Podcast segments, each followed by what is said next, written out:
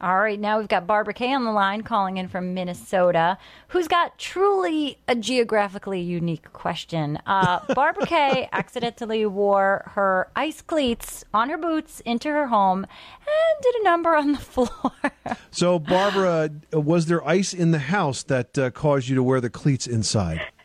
No, um, I did break my arm though in February, both bones, and my son Oh. gave me his boot uh, cleat things, and um, So you weren't really used to having them on?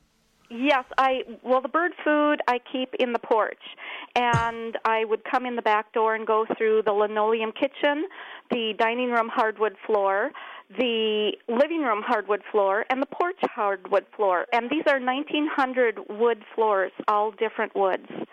And um, there must be billions, if not millions, of not up the whole floor. Oh my course, God! Just the trap. So, so you like turned around at some point in this journey and saw all the holes that you'd uh, pierced into your floors. Well, about a month and a half later, um, I didn't notice them um, because you know it's always so dark here in the winter. And then uh, one day the sun, you know, did shine, and it it hit them at an angle, and I thought, what the heck is that? So, were you wearing these cleats all winter long while you fed the birds? no, but I I would you know go for a walk every day, and then uh, you know get my mail and um, come home and feed the birds Oh, boy. last. And um, yeah, and so you just kept those cleats on until you got done with all your routine, and, and now you're faced with uh, holy floors. Yeah, with a broken arm, it, they were hard to get on and off with Oh, one okay. arm. So I left them on, and I didn't. I I've never had them before. Uh, it. I was stupid. I was in a lot of pain for about two months anyway, so I wasn't thinking straight. Yeah, your judgment was clouded by pain medication. I'm sure.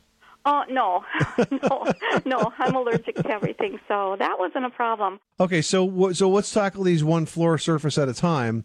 Yeah. Um, the hardwood floor, if it's solid hardwood floor, and they're not too terribly deep, you could lightly sand the surface and refinish it.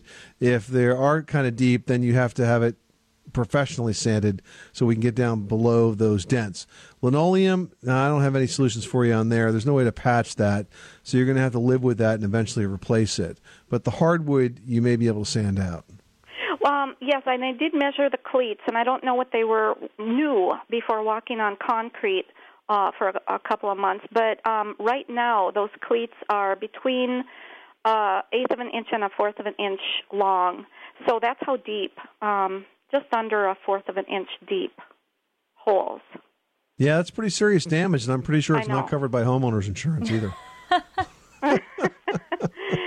But think sanding, huh? I mean, there's no, there's nothing I can pour on it. Uh, No, no, or- well, and if you do any sort of filler that you put in because it's a floor, it's just gonna you know pop out when you vacuum, traffic, movement. Oh. You know, it, it's just not gonna ever stay. Just consider it a little Wisconsin character, very, very special to your area, and a great story to tell people. And by the way, may I suggest that you wear slippers next time? Yeah, that, well, then I will break another arm. All right, well, good luck with that project, Barbara. Thanks so much for calling us at 888 Money Pit.